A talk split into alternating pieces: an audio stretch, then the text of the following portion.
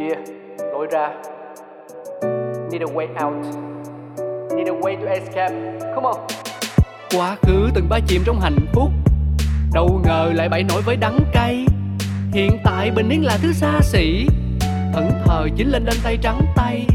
Tương lai chẳng còn điều gì hoa mỹ, lạc bước thân đã lỡ một lần đò. Mê cung mãi miết thèm những chân nghĩ, loay hoay tìm lối thoát ra ai cho. Giang đôi tay tung cánh thoát ra thực tại vây lấy ta, chẳng đâu xa xôi đi kiếm lối ra cho mình chính là đập tan mê cung u tối trói ta một mình với chính ta. Vì dẫu bên trong ta biết phải đi thế nào để tìm được lối ra. Những câu chuyện thật từ chính những người trong cuộc cũng có thể cho bạn một lối ra. Một chương trình của FPT Play phát sóng vào lúc 21 giờ tối thứ 6 hàng tuần. Cơn mưa nào rồi cũng tạnh, và khi cơn mưa tạnh, trời sẽ lại sáng. Lối ra. Thưa quý vị, ở chương trình này chúng tôi sẽ trao đổi về những nỗi buồn hậu hôn nhân và cách mà những khách mời của chúng tôi vượt qua nỗi buồn của họ. Và ngày hôm nay chúng ta cùng chào đón vị khách mời của chương trình Lối ra, người mẫu Quỳnh Nga. Đoàn Quỳnh Nga là cử nhân Học viện Tài chính, từng giành được nhiều giải thưởng về sắc đẹp vào các năm 2013, 2014 và 2016. Sinh ra và lớn lên trong sự quan tâm đầy đủ, cùng tình yêu thương trọn vẹn, cô gần như được bố mẹ vạch sẵn lộ trình cho cuộc sống của mình. Việc Nga nhanh chóng bước vào hôn nhân khi chỉ vừa tốt nghiệp đại học cũng là một phần trong lộ trình đó. Nhưng rồi, điều không mong muốn đã xảy ra. Quyết định dừng lại vì những mâu thuẫn không thể hàn gắn, điều làm cô luôn canh cánh, đó là sự thiếu thốn tình cảm từ cả cha lẫn mẹ dành cho con. Hiện tại, cô là người phụ nữ độc lập về tài chính, tham gia nhiều hoạt động nghệ thuật, truyền hình, đảm nhiệm nhiều vai trò khác nhau trong xã hội và tự nuôi con với một tinh thần thoải mái, an yên. Cùng lắng nghe câu chuyện của Đoàn Quỳnh Nga để biết cô ấy đã tìm được lối ra hậu hôn nhân như thế nào nhé. Cuộc sống đa màu. Chào em, mời em ngồi. Cái may mắn của người dẫn chương trình này đó là anh được gặp gỡ rất nhiều người mẫu, hoa hậu, người đẹp, diễn viên rồi ca sĩ. Và hôm nay rất vui đã được chào đón em đến với chương trình. Chắc hẳn là em cũng đã xem cái chương trình Lối ra của anh ở trong những số trước. Vâng, đúng rồi, em cũng xem khoảng 2-3 số. Thời gian đầu khi bọn anh làm chương trình Lối ra này, mời khách mời khó lắm. Tại vì không phải ai cũng muốn nói chuyện về những câu chuyện mà những chuyện buồn họ đã trải qua. Đúng. Và họ cũng không biết là đến đây thì liệu kiểu người dẫn chương trình có chọc ngoáy khai thác vào những cái vấn đề nào đấy mà khiến họ lại phải bước chân vào một cái nỗi buồn mới hay không. Thành ra họ cũng thận trọng. Tuy nhiên là đợt này sau khi mà 20 số lên sóng thì anh thấy là các khách mời cũng đã cởi mở hơn. Chỉ ít là anh cũng chứng minh được là anh là một người tốt, cũng không có gọi là tranh thủ vai trò người dẫn chương trình để khai thác những câu chuyện gì đấy, không cần. Và nó cũng mang lại những cái thông điệp tích cực cho người xem. Em thấy là chương trình của mình rất là được đón nhận ở trên mạng xã hội đấy. Thường thì thế nào nhỉ? Cái câu chuyện liên quan đến hôn nhân gia đình là nhiều người để tâm lắm. Cuộc sống của em bây giờ như thế nào? Hàng ngày những công việc gì đang chiếm thời gian lớn của em? Cuộc sống của em thực tại bây giờ đang rất là happy, đang rất là enjoy cái cuộc sống độc thân của mình. Em dành nhiều thời gian cho bản thân của mình nhiều hơn. Và thật ra thì bây giờ em chỉ chịu trách nhiệm với một mình bản thân em và con gái của em và mẹ của em thôi. Đó, đấy là một cái gia đình nhỏ và một cái thế giới nhỏ của em. Anh thì được đọc qua các thông tin về em, nhưng có vẻ em là bước vào tình yêu từ khá sớm. Vâng, em vừa mới ra trường đại học thì gia đình nhà chồng em đã hỏi xin cưới rồi. Thực ra là bạn ấy xin cưới từ năm thứ 3. Thế nhưng mà gia đình nhà em thì không đồng ý. Tại vì ngày đấy em còn trẻ quá, chưa biết một cái gì cả. Thì khi mà vừa mới ra trường chân ướt chân ráo, định đi học thạc sĩ, nhưng mà gia đình nhà chồng là, tại vì cái mối quan hệ của bọn em nó là mối quan hệ mai mối, cho nên là được cái việc mà bị đẩy thuyền ấy nó rất là nhanh. Bố mẹ thì đồng ý, các bên cũng đồng ý, cho nên là nhanh lắm. Chốt deal. Okay, nhanh. Thì em nói là một mối quan hệ mai mối thì cái phần mà bọn em có tìm hiểu nhau trước hay yêu nhau trước gì không? Có ạ, bọn em bố mẹ thì là giới thiệu cho các con để quen nhau thôi, nhưng mà bọn em cũng đã có 2 năm, gần 2 năm để tìm hiểu lẫn nhau trước khi mà đưa ra quyết định kết hôn. Mẫu đàn ông mà em dự kiến khi hồi còn trẻ mà em dự kiến sẽ trở thành người đàn ông lý tưởng của mình thì mẫu đàn ông như thế nào? Ngày đấy thì thật ra em còn trẻ lắm, em nói thật với anh là ngày đấy em giống như một nàng công chúa ở trong lồng kính ấy. Tại vì bố mẹ em cũng là nhà giáo, cho nên là để cho con cái của mình là không tiếp xúc với cả ngoài xã hội nhiều. Cho nên là cái gu đàn ông của em cái thời điểm đấy thì thật ra họ chỉ cần là một người đàn ông trưởng thành, thành đạt về mặt kinh tế, và họ có tri thức và họ có một cái đời sống văn hóa nó tương đồng với gia đình nhà em. Thì em đã thấy là nó phù hợp với bản thân mình rồi thì em sẽ say yes thôi. Tức là mọi thứ anh thấy cũng không phải là quá khó khăn phức tạp. Đúng rồi, nó không khó khăn phức tạp đâu, là chỉ có đi qua đường ruột hẹn hò nhau. Một người đàn ông mà có cái đủ bản lĩnh để mà dẫn dắt được cái con người của em ấy, tại vì tính cách của em nó cũng hơi cá tính một chút, nó cũng bướng bỉnh một chút. Thì em nghĩ là một người đàn ông như thế thì nó sẽ phù hợp với em tại thời điểm đó. Cá tính và bướng bỉnh cụ thể như thế nào?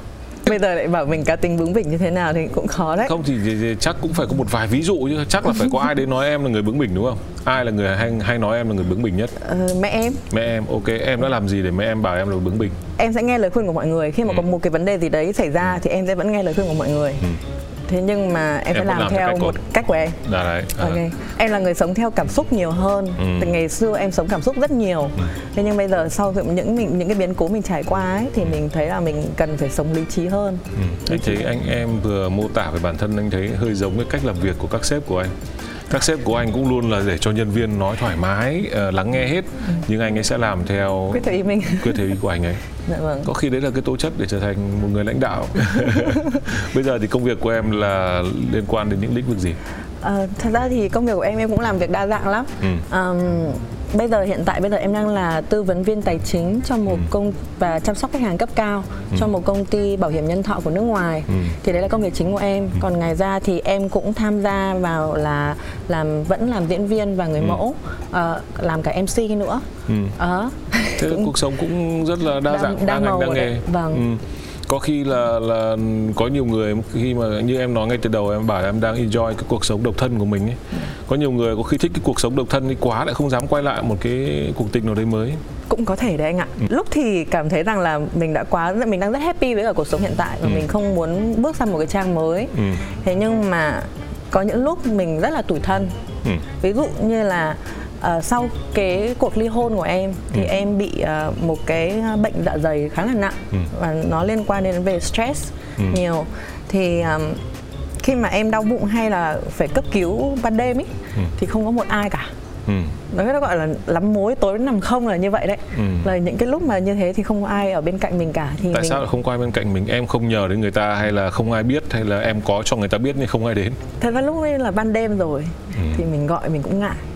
Thì mình tự gọi em trai của mình. Đấy là do mình ngại đúng không? Thế chứng tỏ vẫn có em trai đưa đi là được rồi. Nhưng mà nếu như giả sử lúc ấy mà có chồng thì chồng sẽ take care việc đấy đúng không? Thì đôi khi có một vài cái cảm xúc tủi thân thì chắc là không thể tránh khỏi. Nga nhà mình thì thực sự ra là một cô gái thì rất là hiền. Cá tính mạnh đấy, nhưng mà đôi lúc thì kiểu bồng bột á, kiểu như là đấy, và hay kiểu nhẹ lòng. Cái điều quan trọng đó là tự Nga phải vượt qua, chứ cũng không ai để giúp đỡ được. Gia đình, bạn bè cũng có thể là khuyên bảo rồi, cũng có thể là động viên, chỉ là một phần thôi. Còn đâu là phải là tự nỗ lực là do mình. Và Nga cũng là người cũng rất là mạnh mẽ để vượt qua cái lúc đó cho đến bây giờ. Mất cân bằng. Còn bây giờ chúng ta trao đổi về cái cuộc hôn nhân của em. Thực ra cuộc hôn nhân thì nó đã dừng lại rồi, và anh nghĩ rằng là cái nguyên nhân tại sao nó dừng lại thì cái việc đấy bọn anh cũng không muốn hỏi thêm. Nhưng mà anh muốn hỏi về cái giai đoạn nào là cái giai đoạn khó khăn nhất trong cái cuộc hôn nhân mà khi em quyết định dừng lại như vậy? Cái giai đoạn khó khăn nhất đấy chính là cái giai đoạn sau khi mà bọn em ra tòa xong tất cả mọi thứ. Tức là lại là diễn ra sau khi mà ly hôn. Có nghĩa rằng là khi mà mình chưa ly hôn thì mình rất là tất tất cả mọi cái suy nghĩ của mình rằng là mình sẽ phải chấm dứt cái mối quan hệ này. Nhưng mà khi mà nó đã chấm dứt xong, nó ra tòa xong, xong hết tất cả mọi thứ rồi, nó có giấy ly hôn gửi về rồi thì bắt đầu mình hụt hẫng. Tại sao lại vậy? Mình mất cân bằng, mình cảm thấy mình mất cân bằng ngay lập tức. Dạ vâng. Thì lúc đấy rằng là nó đã là chính thức rồi, cái sự đấy nó đã là chính thức rồi mà mình không thể nào cứu vãn được nữa. Mặc dù có điều gì sai lầm trong quyết định ly hôn mà em lại cảm thấy hụt hẫng khi mà nhận quyết định ly hôn chính thức, hay chỉ đơn giản là một cái gì đấy đã rất gắn bó với em và bây giờ khi nó chính thức chia tay với em thì em có cảm giác hụt hẫng? Đúng rồi, nó là rất gắn bó đấy. Anh nếu như mà ở trong một mối quan hệ gia đình thì cũng biết rằng là chúng ta đi đến kết hôn ấy, nó không còn là yêu nữa mà nó là còn là thương nhau và có trách nhiệm với nhau. Thì khi mà cái người bạn đời của mình ấy, người ta không còn ở bên cạnh mình nữa, không còn có người đồng hành cùng mình nữa, mình đi về stress về công việc thì mình về mình có người để tâm sự chia sẻ. Thì giờ đây cái người đấy nó cũng không còn nữa, cũng không còn ai mà đi cùng mình đi ra siêu thị mỗi đêm để mà ăn vặt cùng nhau nữa. Đấy, thì nó mất đi một cái người bạn đời, mất đi một cái người bạn cùng chung chăn chung gối cùng giường với mình. Thì lúc đấy là mình cảm thấy rằng là cái cuộc hôn nhân này nó đã chấm dứt thật rồi. Và lúc đấy là bản thân em bị mất cân bằng nhất. Bên thứ ba, biểu hiện của cái việc mất cân bằng như thế nào? Buồn, khóc lóc nhiều hay là không, có liên lạc gì với người cũ không? Cũng không. Thật ra em cũng hơi độc lập một chút. Cái thời điểm đấy là em rủ mấy đứa em gái đi uống rượu ốc, cũng khá là nhiều cho nên là nó mới bị dạ dày đấy anh ạ. Chứ cũng không phải là stress nhiều đâu. Rồi cũng nằm, cũng khóc, cũng tủi thân, rồi cũng nghĩ xem là liệu có nên quay về hay không á. Có cả việc đấy luôn. Có. Cũng phải có là có nên quay về hay không, có nên tha thứ cho bạn hay không, có nên cho con gái của mình một cái cơ hội để cho bố có mẹ hay không. Rồi rất nhiều câu hỏi đã đặt ra rằng là nếu như mà mình tiếp tục như thế này thì từ giờ đến lúc cuối đời liệu cuộc sống của mình nó có happy hay không. Và con của mình thì nếu như mà mình rời cái người đàn ông này ra thì con của mình liệu nó có được ở trong một cái môi trường hạnh phúc nhất hay không. Có rất là nhiều câu hỏi mà nó xoay quanh trong đầu và khiến cho mình gần như là nổ tung cái đầu của mình ra ấy. Đứa trẻ bên trong. Lúc em chia tay là con gái con em bao nhiêu tuổi? Lúc em ly hôn thì con gái của em chưa đến 2 tuổi. Chưa đến 2 tuổi. Vâng. Tức là cũng đang cái giai đoạn mà nó cũng vẫn còn đang rất là bám bố bám mẹ. Nó là con gái thì nó chắc nó hơi gần với bố hay bố không? Nó gần với bố nó hơn đấy ạ. Và bố chiều lắm. Để ra quyết định chia tay đối với em chắc không dễ dàng gì. Nó lại có sự đẩy thuyền của bố em nữa. Lúc mà kết hôn ấy thì bố mẹ cũng đẩy thuyền vào. Cũng là các cụ đẩy thuyền. Đúng rồi, lúc chia tay thì cũng là các cụ cắt đứt cái mối duyên này luôn. Bố em cũng rất suy nghĩ và đắn đo về tương lai của em và con gái của em. Thì bố em cũng bảo là thôi nếu như bây giờ mà bước tiếp ấy thì cũng lo lắng là nếu như bây giờ ông sau này ông không thể có thể ở cạnh để mà ông có thể hỗ trợ cho em và con gái em nữa thì tốt nhất là nên ngừng lại xem là bạn kia bạn có thay đổi gì nhiều hay không, hoặc là bản thân em cũng có thay đổi gì nhiều hay không. Bởi vì cái câu chuyện mà để break up giữa hai đứa thì nó là do cả hai chưa đủ trưởng thành, chưa đủ chín chắn để có thể ngồi lại nhìn nhận lại với nhau. Nhưng mà chứng tỏ em cũng nghe lời bố ấy chứ. Đúng rồi, em là một đứa trẻ, bố mẹ đặt đâu em ngồi đấy đấy. Nhưng mà khoảng tầm 2 năm trở lại đây là em không. Tại sao lại không? Bố mẹ em thì làm nhà giáo. Cái tư duy và cái suy nghĩ của ông bà nó khá là truyền thống. Em cũng đã có kinh nghiệm làm ở trong Bộ Y tế 5 năm liền. Con đường gọi là công chức viên chức của em nó cũng khá là đẹp. Thế nhưng mà bản thân em cảm thấy rằng là nó không phù hợp với chính cái tính cách của mình. Thì em bứt ra và em thấy rằng là nếu như mình cứ tiếp tục nghe bố mẹ nhiều quá, từ trường đại học chọn cũng là nghe bố mẹ, rồi lấy chồng cũng là nghe bố mẹ. Không, em không muốn đổ lỗi cho bố mẹ em nha, tất cả mọi thứ nó đến nó là duyên hết. Thế nhưng mà nếu mà mình cứ nghe bố mẹ nhiều quá mà mình không có chứng kiến thì mình cũng dở hơi đấy. Không ổn lắm. Đấy là quyết định là tạo điều kiện cho bố mẹ tự lập. Đúng, cho bố mẹ tự lập. Khi mà em không nghe lời ông bà thì ông bà có giận không? Có chứ. Úi, thế ông bà biểu hiện như nào? Giận nhất là lúc mà em bỏ biên chế nhà nước. Định từ con đấy. Từ con. Đúng mức như vậy. Bố mẹ cũng ghê phết đấy. Có những lúc là định từ con và cũng có những lúc là bảo là thôi bây giờ là tùy con. Bây giờ con, cuộc đời của con tự quyết định. Bây giờ con lớn rồi, bố mẹ cũng không thể nào đi theo con được nữa. Tại vì thời điểm đấy thì em làm nhà nước nhưng mà em cũng đi làm ở ngoài, kinh doanh ở ngoài, mình cũng có những cái tài sản riêng mà do mình kiếm ra. Cho nên là cái lời ăn tiếng nói của mình trong gia đình thì nó cũng được tôn trọng thôi. Vì đến lúc mà bố mẹ không thể cản được nữa, bố mẹ cản đến khoảng tầm 1 năm, 2 năm mà em vẫn quyết định là em bỏ.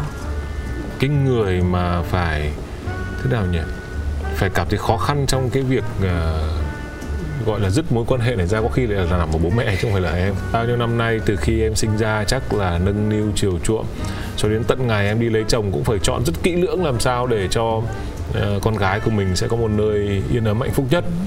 Cuối cùng cũng không được như mong muốn vì nhiều vấn đề. Thì chính các cụ cũng lại là người mà... Các cụ là người đau lòng nhất đấy anh. Đau lòng nhất. Cả hai bên gia đình, cả bố mẹ em, cả bố mẹ chồng em nữa là hai bên gia đình là đau lòng nhất. Thế nhưng vì cái tôi của họ quá cao, cho nên là đến cái thời điểm mà bọn em ly hôn ấy, cả hai bên gia đình cũng không ngồi lại với nhau để nói chuyện với nhau luôn. Vâng. Thế là rõ ràng khi mà ngay kể cả cái việc mà dẫn đến chia tay ấy, đối với em cũng hoàn toàn là cũng gọi là có hội chứ không phải là chỉ riêng một mình quyết định rồi đấy. Dạ, có hội. Gọi hội. Nghe sợ. Cái ngày em ly hôn là nhà em cũng họp gia đình nhiều phết đấy. Nhỏ họp nhiên. Câu chuyện trong các buổi họp là như thế nào? Lỗi này là lỗi do ai? Tại sao lại dẫn đến cái hệ quả như thế này? Và cái Nga nó như thế này là hoàn toàn là do cái vấn đề như thế nào và liệu có thể thay đổi sửa chữa được nó không? Ông bà cũng tuyên bố luôn là ông bà cũng không sợ ly hôn đâu. Mẹ em gọi điện cho em, mẹ em khóc. Vâng, em cũng thương mẹ em lắm nhưng mà biết làm nào được, em cũng ngày đấy em cũng khóc, em bảo là thôi để cho bọn con tự quay trở về với nhau đi, kiểu như thế. Nhưng mà cho được khoảng tầm 2-3 tháng thì mọi thứ nó lại xảy ra và cuối cùng thì mình cũng không thể nào chịu đựng được nữa. Và cũng một phần em nghĩ là phần lớn lỗi là do em. Tại vì thật ra mình nói đi cũng phải nói lại rằng là chính bản thân em cái thời điểm đấy khi mà em kết hôn với bạn ấy, em còn chưa đủ trưởng thành. Cái cách mà em đối xử với cả bố mẹ chồng nó còn chưa chín chắn, hoặc là cái cách mà em yêu bạn đấy nó chưa đúng cách, để cho mà mình vẫn chưa biết mềm nắn rắn buông, lạt mềm buộc chặt người chồng của mình. Và nhất là đỉnh điểm nhất là bọn em cãi nhau trước mặt con ấy. Thì bọn em ly hôn. Lúc ấy con là khoảng bao nhiêu tuổi? Khoảng tầm 2 tuổi đấy ạ. 2 tuổi. Nó bắt đầu hơi, nó cảm nhận được về nó năng cảm lượng. Nhận được mà em không nói chuyện với bạn ấy nữa. Em ngừng cái cuộc cãi vã đấy lại và em đi về nhà mẹ. Em đi về nhà mẹ, khóc lóc, bảo là thôi phải ở nhà mẹ một thời gian. Thế nhưng mà cuối cùng Thành ở lâu dài luôn, bởi vì cái thời gian mà mình ở nhà mẹ đấy lại tiếp tục cãi nhau nữa, lại ầm ĩ thêm vài trận nữa. Thì thôi. Nhưng mà thật ra thì ngày đấy bố mẹ em có sắp xếp cái cuộc hôn nhân này, nhưng mà tình cảm bọn em cũng có nhá, chứ không phải không đâu. Có, nhưng ở mức đến mức như nào luôn? Ở mức độ là vừa nãy em cũng đã nói với anh rồi, tình yêu nó phải qua nhiều thử thách. Nó phải có sự đầu tư về thời gian, tiền bạc, tình cảm của chàng trai. Thì bắt đầu họ mới dần dần cảm mến được nhau và họ mới yêu nhau được. Thế nhưng mà cái tình yêu của em ấy, cái thời điểm đấy nó là được bố mẹ vun vào rằng là đây sẽ là người chồng của mình tương lai. Thế là mọi thứ của mình thì cứ thế hướng về người ta, nhưng mà nó không có sự thử thách trong đó. Thì nó không xây dựng được cái cảm xúc yêu bền chặt cho nhau. Cho nên cái việc mà nó toang ấy, nó là cái điều rất là dễ. Tức là nó đến quá thuận lợi. Đúng rồi. Như em là chưa kịp thử thách mà mới bước vào mối quan hệ này, khi quay lưng lại thì thấy bố mẹ đằng sau đều giơ like cả, thế là mình lại càng quyết tâm thì thôi đi thiền. Đáng ra những cái xung đột, những cái cãi vã nó phải xảy ra từ trong lúc bọn em tìm hiểu nhau. Vâng. Và sau đó vẫn quyết định rằng là có cãi vã đấy, nhưng mà vì mình yêu con người này quá và mình sau vụ cãi vã đấy mình hiểu được người ta rồi. Vâng. Họ sẽ có giới hạn này, mình có giới hạn kia. Và quyết định kết hôn thì có khi cuộc hôn nhân lại bền chặt. Đúng rồi. Thế thực ra chẳng qua là vì vẫn là một mối quan hệ thôi, nhưng mình kết hôn trong quá trình yêu thôi, không phải là một cái gì đấy phức tạp quá. Nhưng mà nhờ thế mà anh mới có dịp được gặp em và nói chuyện trong chương trình Lối Ra. Quãng thời gian đó thì Nga cũng tâm sự với mình rất là nhiều và mình cũng động viên Nga rất là nhiều. Nếu trong cuộc hôn nhân mà nó không mang lại hạnh phúc và nó cũng không có đến một cái kết quả tốt đẹp thì có tiếp tục nữa hay không thì đó là do quyết định của Nga, còn chứ mình và gia đình thì cũng không ai quyết định được cái điều đó. Cũng có một thời gian là cái lúc bị khủng hoảng đấy là Nga cũng giấu với gia đình. Sau khi mà gia đình bố mẹ rồi mình có biết thì cũng có gọi Nga để nói chuyện, và gia đình cũng cương quyết với Nga Nga để cho Nga có một cái quyết định đúng đắn nhất. Sau cái quãng thời gian đó thì Nga cũng trải qua cái suy sụp rất là nhiều, và để đến bây giờ thì là Nga nhìn vào bé Na và công việc và tất cả các mối quan hệ ở ngoài xã hội để Nga vượt qua cái khủng hoảng, cái đợt đó. Bước qua khủng hoảng. Đến khi mà còn lại một mình em, khi trở về căn nhà đấy, chính thức ly hôn rồi, thì lúc ấy bắt đầu những thói quen nó mới ùa về, đúng không? Ừ. Tất cả mọi thứ. Thật ra em có những thời điểm mà em còn cảm thấy là em sợ ở trong chính cái căn nhà của mình ấy. Ừ. Tại sao? Mọi thứ nó gợi lại. Không, mọi thứ nó gọi lại được không? Em ra ở riêng luôn chứ. Ừ. Vâng, em ra ở riêng luôn, và cái nhà đấy bây giờ đang cho thuê rồi. Ừ. Thì cái nhà hiện tại bây giờ của em ấy là khi mà em ở một mình ấy là em cũng sợ ấy. Em hay cố gắng là mỗi một buổi tối thì em đi hẹn hò bạn bè ở ngoài để mà lấp đi cái khoảng trống đấy. Có những cái thời điểm mà mình stress đến mức độ mà em cố gắng bật loa to và bật tivi to chỉ để gọi là có tiếng người trong gia đình. Ừ. Rồi thi thoảng lại nói chuyện cả cây cối, ra ngoài nói chuyện cây cối một mình. Thế luôn? Yeah. Em có thấy nó nói lại gì không? Không, mình thấy mình vui là được. À. Quan trọng là mình được, tâm trạng của mình là mình đang được chữa lành là được. Nếu em mà mức gọi là nói chuyện với cây cối thì mới chỉ là mức 1 thôi. Yeah. Còn chừng nào mà nghe thấy cây cối đáp lời thì là mức 2 đấy. Mới là hiểu được cây cối rồi, là em lên được đẳng cấp khác rồi. Và em cũng đang cô đơn, đúng không? Em sợ đối mặt với sự cô đơn đấy. Đúng rồi đấy, thích một mình nhưng sợ cô đơn đấy. Em nói chuyện với cả bạn bè em cũng khá nhiều, và em tập nghe những cái bài thiền, bài chữa lành về cho bản thân, vỗ về đứa trẻ bên trong của mình. Dạ vâng, em nghĩ rằng cái này không phải ai cũng biết được đâu. Là bởi vì trái tim của mình nó đang bị tổn thương ấy. Thì cái đứa trẻ bên trong của mình nó cũng như vậy, và mình phải quay trở về tìm lại chính mình. Em tìm thấy đứa trẻ bên trong của mình nó thiếu điều gì? Câu này hơi sâu nha. Đứa trẻ bên trong của em thì thật ra là mình có một cái sự tổn thương từ bé. Nó xuất phát điểm từ bé rồi. Ngày trước em cũng đã từng phải đi khám bác sĩ tâm lý, thì bác sĩ cũng nói với em như vậy. Thế nhưng mà em chưa tin lắm. Cho đến khi mà em tự cảm nhận được rằng là đúng là ngày bé mình cũng đã có xảy ra những cái chuyện, ví dụ như là bị bạo lực học đường chẳng hạn, kiểu như vậy. Thì bản thân nó là đã bị tổn thương rồi. Thì sau đấy cái cách chọn lựa bạn trai của mình, hay là cách mình ứng phó với ở cái cuộc đời này ấy, nó cũng bị ảnh hưởng theo. Thế cho nên rằng là khi mà mình nhìn nhận được cái nguyên do ở đâu, cái gốc rễ ở đâu, thì lúc đấy mình mới có thể chữa được nó. Đúng rồi. Và nghe những cái bài về chữa lành như vậy ấy, thì cái thời gian đầu tiên em khóc rất nhiều, nên là khóc không nức không nở lên. Thế nhưng mà sau đấy thì mình tìm lại được cái nguyên do rồi, thì mình mạnh mẽ hơn, mình độc lập hơn, mình sống không dựa vào người khác nữa, mình cũng không cần phải có quá nhiều những cái sự vui vẻ đến từ bạn bè mình nữa, mà mình sẽ thiền này, rồi mình tập yoga và mình đọc sách nhiều hơn, tu dưỡng bản thân tốt hơn. Tức là mình cái cảm xúc của mình nó không còn phải dựa vào những cái cảm xúc xung quanh của vũ trụ bên ngoài nữa. Đúng rồi ạ. Mà em sẽ quay vào vũ trụ bên trong của em. Đúng rồi. Tự làm mọi thứ ổn lại, cân bằng lại. Thế còn con gái thì sao? Con gái em thì cũng ở với em. Thế nhưng mà gần đây thì khoảng tầm 2 tháng đổ lại đây thì cháu bắt đầu chuyển về sang nhà bà nội ở. Tại vì gia đình nhà bà nội thì rất là thương cháu. Gia đình nhà chồng em thương cháu lắm. Không biết là những gia đình nhà khác, họ sau khi ly hôn họ còn bỏ rơi cháu luôn ấy. Thế nhưng mà gia đình nhà chồng em thì không. Cực kỳ yêu cháu và lúc nào cũng muốn cho cháu có một cái môi trường tốt nhất. Bạn chồng cũ ấy, là bạn ấy cũng rất tốt luôn. Bạn ấy rất yêu thương con em. Nhưng mà em sâu xa bên trong là em vẫn cảm nhận được con bé này nó rất sống rất tình cảm. Thì em vẫn cảm nhận được nó có một cái gì đấy buồn đấy, và nó cũng tâm sự với em luôn là con cũng buồn lắm. Bởi vì bây giờ bạn chồng của em cũng có một cái gia đình nhỏ riêng của bạn ấy rồi. Vâng. Thì con gái thì cũng rất may mắn là con em nó về á, nó cũng bảo là bây giờ con có 2 mẹ. Đó, con có 2 mẹ, và mẹ bên kia cũng rất là tốt với con. Đấy, thì em cảm thấy rất là happy vì cái điều đấy, em rất thích cái điều đấy luôn. Và cũng rất là biết ơn bạn chồng và cả bạn vợ mới nữa, là cư xử với con mình rất là tốt. Em nghĩ rằng là đấy là một cái sự may mắn cho em và con gái em. Tuy nhiên thì con bé sâu thẳm trong đôi mắt của nó vẫn có một cái gì đấy là nó bị thiếu thốn. Thì cái việc mà em bù đắp cho nó ấy, thì đơn giản thôi là mỗi lần nó về em rất là hay đưa con em đi du lịch. Con cứ tận hưởng những cái gì tốt nhất mẹ sẽ làm hết tất cả mọi thứ cho con. Điều đấy có khiến cho cô bé lại tiếp tục được chiều chuộng kiểu là hết mức có thể không? Không, con em nó rất tự lập. Vâng, con em nó tự lập từ bé và nếu như mà nó ngã không bao giờ em đỡ. Riêng bạn con bé nhà em là không cần bố mẹ nhiều đâu, không cần sự nâng đỡ của bố mẹ nhiều đâu, tự ngã tự đứng dậy và chịu trách nhiệm về chính bản thân của mình. Đó. Cũng thuộc loại bướng.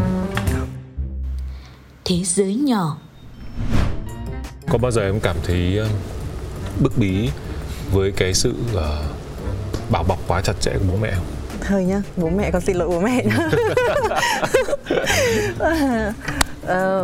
Thật ra thì nó là một sự ức chế từ ngày em học cấp 2 cơ. Em phải nói thật là bố mẹ em rất giỏi trong cái môi trường làm việc của bố mẹ em.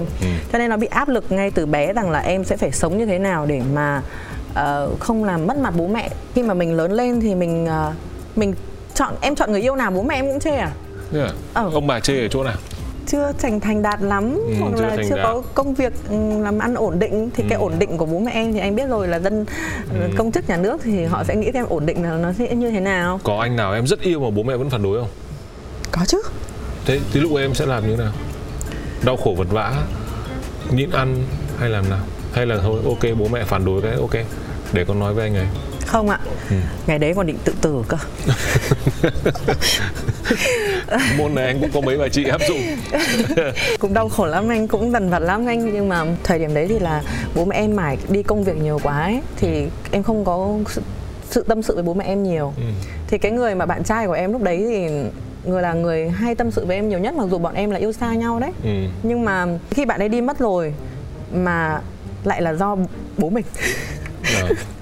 Đấy thì trách chứ, trách xong rồi là khóc lóc ầm ĩ lên, xong rồi cũng bảo nhưng mà bây giờ con lớp 12 rồi, con không thể nào con tự tử được. Cho nên là dọa tự tử, xong bắt đầu lại bảo cho con đang lớp 12 con không tự tử được. Trong đầu mình nghĩ thế rồi. Bảo là thôi bây giờ bố mẹ không cho không cho quen nữa thì thôi đành phải chấp nhận thôi, và bởi vì bạn ấy cũng buông bỏ em rồi, bởi vì áp lực từ bố em cũng kinh quá. Tức là bố can thiệp hơi sâu việc này. Bố can thiệp hơi sâu đấy.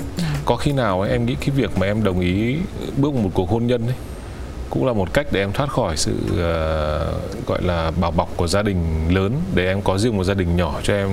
Đấy, anh hỏi câu này là rất là đúng đấy, bởi vì thật ra thì đấy là cái ước mơ của mình khi mà mình bị bố mẹ bao bọc quá nhiều ấy. Thì mình ước rằng là mình sẽ có một cái gia đình nhỏ cho chính mình để mình tự điều khiển cái gia đình của mình. Mình tự quyết định trong mọi việc trong cái gia đình của mình. Em không phải trường hợp đầu tiên khách mời của chương trình Lối Ra mà bước vào một cuộc hôn nhân chỉ vì là bị bố mẹ kìm kẹp nhiều quá. Anh nhớ ít nhất phải có đến 2 hoặc 3 người cũng là phụ nữ. Thì các chị em là đều bị một cái trạng thái chung là bố mẹ quá bảo bọc.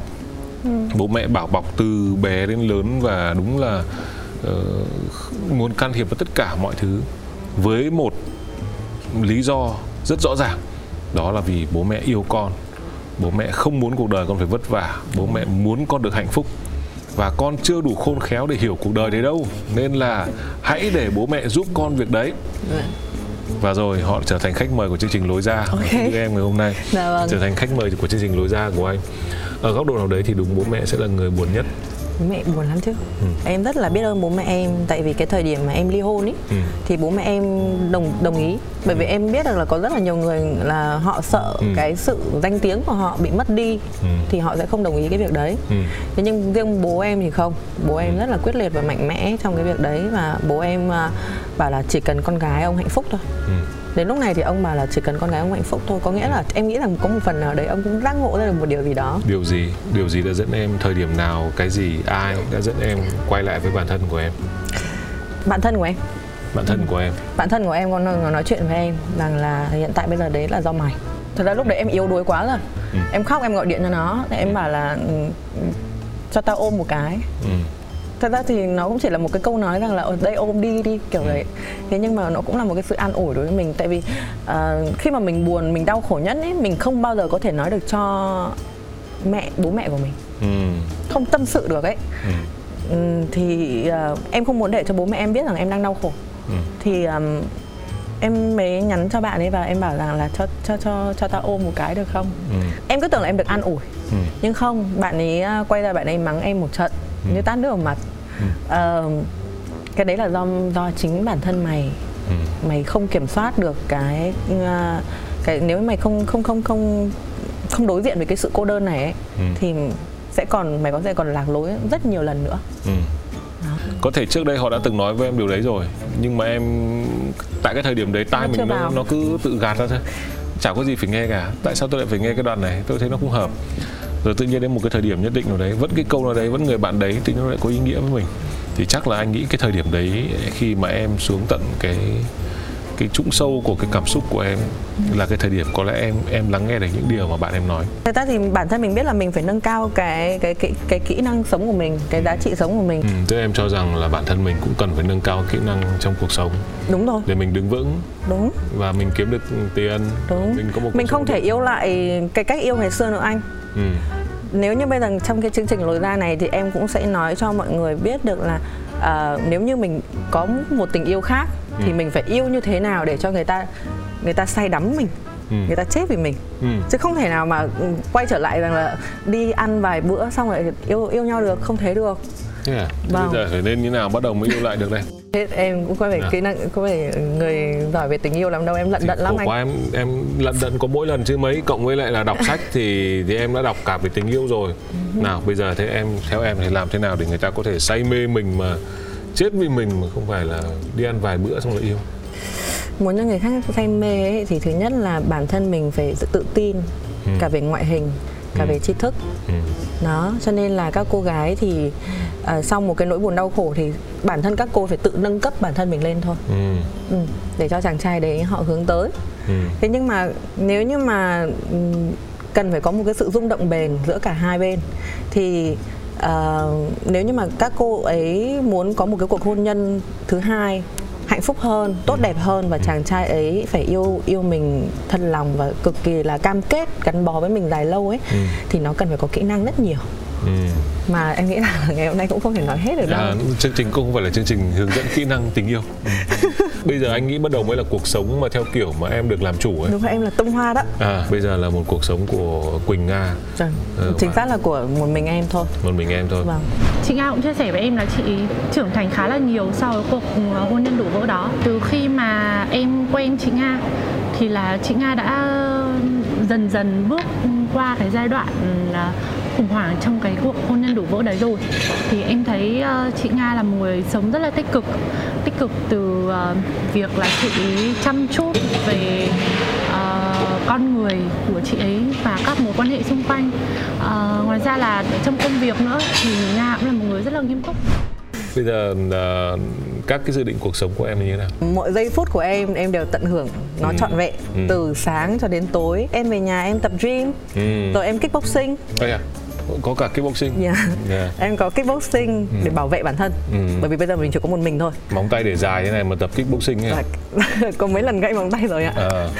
Em có thể đi đạp xe Hồ Tây để em mua hoa tươi và em cắm hoa trong nhà. Có nghĩa là mình tự chill trong cái căn nhà của mình, tự chill trong cái thế giới nhỏ của mình. Có cái dấu vết nào của sự tủi thân thoáng qua trong cuộc sống đấy không? Có chứ. Nhiều lắm ạ. Nhiều lắm ạ?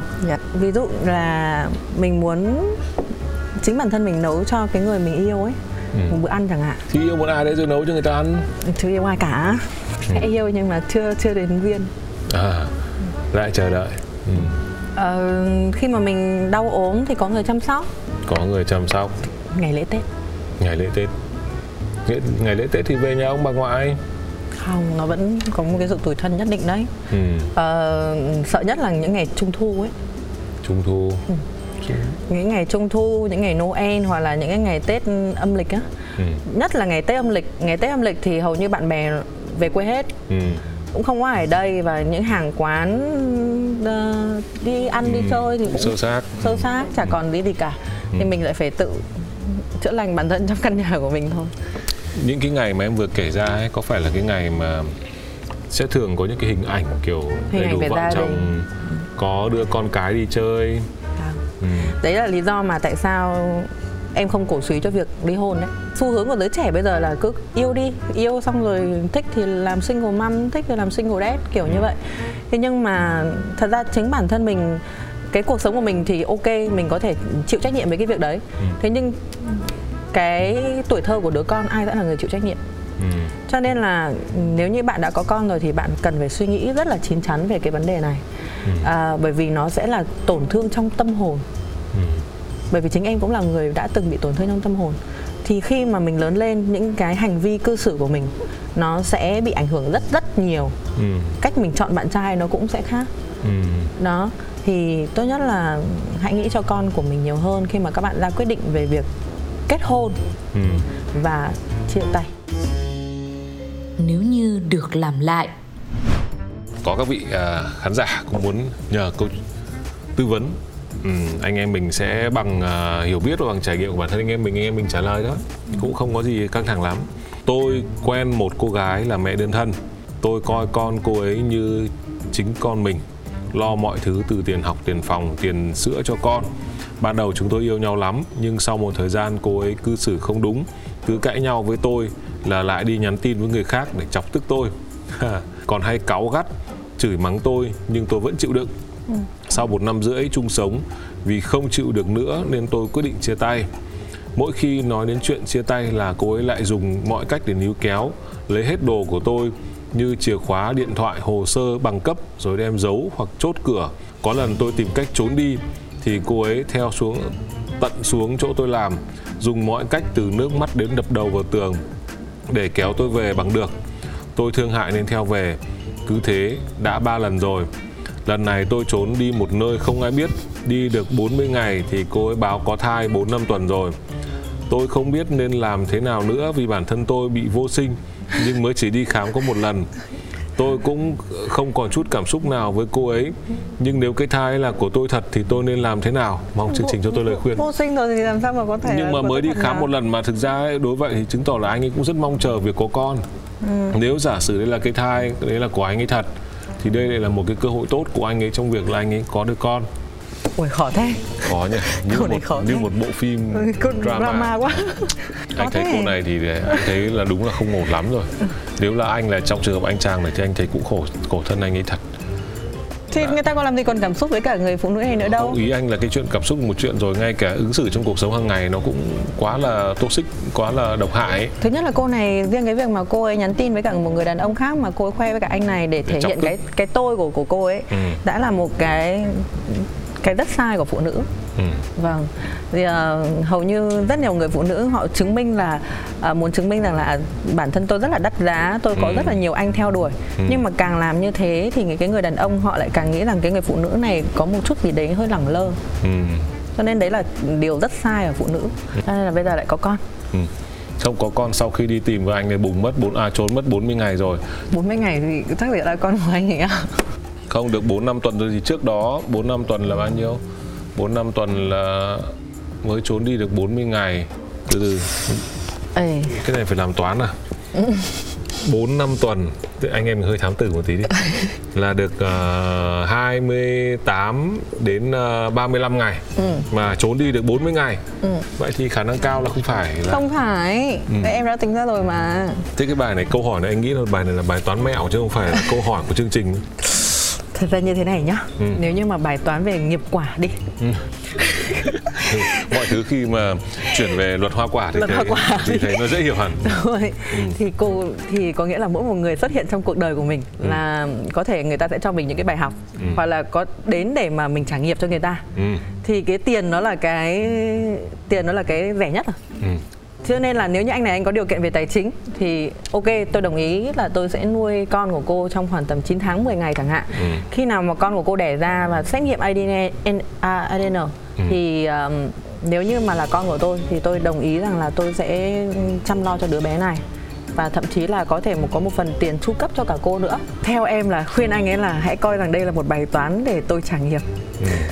Thì anh ấy sẽ thoải mái hơn. Phần trả lời của anh em mình nó chia thành 2 phần. Phần 1, mối quan hệ giữa anh ấy và cô ấy thì rõ ràng là họ đã không còn nữa rồi, hết yêu. Thứ hai là mối quan hệ của anh ấy và cái thai, trong trường hợp là nó có thật và là của anh ấy. thì anh ấy cần phải có trách nhiệm. Vâng, đúng rồi, phải có trách nhiệm. Thế còn lại thì trên tất cả những gì bạn kể thì tôi cũng dễ hiểu là tại sao bạn không còn chút cảm xúc nào cả. Và hiện nay bạn vẫn đang ở trong 40 ngày trốn nã thế này thì tôi nghĩ cũng là cũng không hề vui vẻ gì. Đấy. Hóa ra đọc những câu hỏi này xong anh thấy cuộc sống em thấy nó loạn não hết đấy. Cuộc sống thú vị đấy chứ. Có quá nhiều những trường hợp mà anh nghĩ là nhờ chương trình Lối Ra này anh được tiếp cận với rất nhiều các cuộc sống khác nhau. Xong là ngoài những câu hỏi này này rồi những khách mời nữa đến, mỗi người đều cho mình một bài học, một câu chuyện. Có một cái câu chuyện là khi mà em bỏ cho bạn chồng này này thì em mới nhận ra được là cái lúc mà em sống như một nàng công chúa khi mà em đến 25 tuổi ấy, là do phước phần của bố mẹ em tạo nên. Bố mẹ em đi dạy học nhiều là do phước phần của bố mẹ em tạo nên và phước phần của em từ kiếp trước tạo nên. Cho nên cái cuộc sống của em nó đẹp, nó trải thảm như một giấc mơ cho đến khi em 25 tuổi. Và sau khi mà em 25 tuổi là cái phước phần mà em đã tạo nên ở cái kiếp này thì em mới thấy rằng là bản thân mình cần phải làm nhiều việc nữa để mà mình có thể giúp đời, giúp người. Và mình không nghĩ quá nhiều rằng là tại sao tôi làm nhiều đến như vậy mà có rất là nhiều thứ bất như ý đến với tôi, mà hãy cứ cho đi trước đi. Rồi ông trời ông tự nhìn thấy hết mà. Nó có là luật hoa quả, nó có thật đấy anh. Tức là từ lúc em sinh ra đến năm 25 tuổi là em dùng cái nguồn quỹ của bố mẹ em và kiếp trước. Bây giờ hết để dành rồi. Bây giờ hết rồi. Mình phải tự tạo. Thì hơi sốc thì bắt đầu chính mình phải đi cày cuốc để trồng lại cái phước phần đấy. Vâng. Và bạn đang rất happy với việc đấy. Vâng. Nếu cho em làm lại một điều gì đấy trong cuộc tình đã qua, em có muốn làm lại gì không? Em sẽ đối xử tốt với mẹ chồng nhiều hơn. Đối xử tốt với mẹ chồng nhiều hơn. Và em sẽ hạ cái tôi của mình xuống nhiều hơn. Tại vì cái thời điểm đấy em trẻ con lắm. Em có máu kinh doanh. Ngay khi mà em đẻ cái con bé con nhà em thì em đã lao đầu vào em kinh doanh rồi. Tại vì em không muốn là bạn chồng em nhìn em bằng cái ánh mắt kiểu vô dụng ấy. Thì khi mà em làm thì cũng được, chắc là được lộc gia đình nhà chồng được. Thì chỉ khoảng tầm 8 tháng thôi mà em mua được một cái mạch C300 đó. Có thể là mình kinh doanh được tốt như vậy thì cái bản thân của mình, cái tôi của mình nó cao quá. Thì mình hơi tự mãn với nó, mà trong cái đó chồng mình thì cũng hỗ trợ cho mình rất nhiều. Nhưng mà mình lại chưa biết, ngày đấy em vẫn còn rất là vô minh, em vẫn còn chưa có đủ trí tuệ để mà em cảm ơn bạn ấy. Đó, cho nên là mình bắt bạn ấy là điều đương nhiên thôi. Em bảo rồi là tất cả là do mình mà. Ngày hôm nay em nói được điều đấy thì coi như em đã giải quyết được việc đấy rồi. Dù rằng kết quả như nào nó không thay đổi, tại vì sao mình cũng đã đi qua một giai đoạn đấy. Nhưng quan trọng là ngày hôm nay em nhìn thấy điều đấy và em đã fix được nó. Trên cơ sở là em nhìn ra vấn đề. Và chắc là nếu gặp lại vấn đề này trong tương lai thì anh nghĩ là em cũng sẽ tránh được việc đấy. Tránh trước anh. Mình đi bước 2 là mình phải né hết. Mình phải chắc chắn là tu sửa bản thân mình trước. Tại vì khi mà mình tu sửa, mình nhìn ra được cái vấn đề của mình mà mình sửa chữa nó ấy, thì cái năng lượng của mình lên, cái tần số năng lượng của mình lên. Và lúc đấy mình không khác gì một cái thỏi nam châm, mình hút được rất là nhiều những cái đối tượng tốt đẹp hơn đến với mình. Đó, chứ còn mình mà đem cái tổn thương của mình, cái nỗi đau của mình mà lại bảo là vừa mới bỏ chồng gì vập vào một người khác ngay lập tức để mà thỏa lấp cái nỗi đau đấy, thì bạn sẽ mang cả một cái quá khứ tổn thương của bạn. Và cái cách mà bạn yêu sai ấy, bạn sẽ lại yêu cái người thứ hai và cuộc đời của bạn nó cứ như thế. Tức là mình dơ lá cờ tốt đẹp lên thì những ai có lá cờ tốt đẹp họ sẽ tìm đến. Ai người mình có dơ cùng tần số năng lượng với mình thì họ sẽ tìm đến. Còn nếu như mà dơ lá cờ đau khổ lên thì những ông cũng đang đau khổ thế cũng tìm đến. Đúng rồi. Và chúng ta lại cùng đau khổ tiếp với nhau. Sẽ hút nhau đó. Đó là luật hấp dẫn. Cảm ơn em rất nhiều đến với chương trình ngày hôm nay. Anh nghĩ là một phần nói chuyện rất thú vị và nhiều thông tin cho các bạn, mặc dù rất là nhẹ nhàng thôi. Thì anh nghĩ của em cũng không muốn nói nhiều quá về những cái gì em đã trải qua hay là cái cách mình vượt qua nó, vì cái cách này nó liên quan đến niềm tin nhiều hơn. Vâng. Qua phần trao đổi vừa rồi với vị khách mời của chúng tôi, mà nếu quý vị thấy có những điều thú vị và có thể tìm hiểu thêm thì quý vị có thể tham khảo. Và chương trình Lối Ra ngày hôm nay của chúng tôi thì đến đây xin phép được khép lại. Cảm ơn quý vị rất nhiều đã theo dõi cuộc trò chuyện của hai anh em chúng tôi. Còn bây giờ thì xin chào và hẹn gặp lại. Nhìn lại cuộc hôn nhân đã qua ở thời điểm hiện tại, Đoàn Quỳnh Nga đã hiểu được bản thân cần gì, muốn gì và phải làm gì để được hạnh phúc. Có thể thấy, mặc dù nhận được sự giúp đỡ từ gia đình, bạn bè và những người tin tưởng, đến cuối cùng vẫn là chính cô đã tự nỗ lực tìm được lối ra cho riêng mình để thực sự chạm tay đến an yên. Cảm ơn quý vị thính giả rất nhiều vì đã đồng hành cùng chương trình Lối Ra hôm nay. Hẹn gặp lại mọi người trong những số phát sóng kỳ sau. Giang đôi tay tung cánh thoát ra thực tại vây lấy ta. Chẳng đâu xa xôi đi kiếm lối ra cho mình chính là đập tan mê cung u tối trói ta một mình với chính ta. Vì sâu bên trong ta biết phải đi thế nào để tìm được lối ra. Những câu chuyện thật từ chính những người trong cuộc cũng có thể cho bạn một lối ra. Một chương trình của FPT Play phát sóng vào lúc 21 giờ tối thứ 6 hàng tuần. Cơn mưa nào rồi cũng tạnh, và khi cơn mưa tạnh, trời sẽ lại sáng. Lối ra.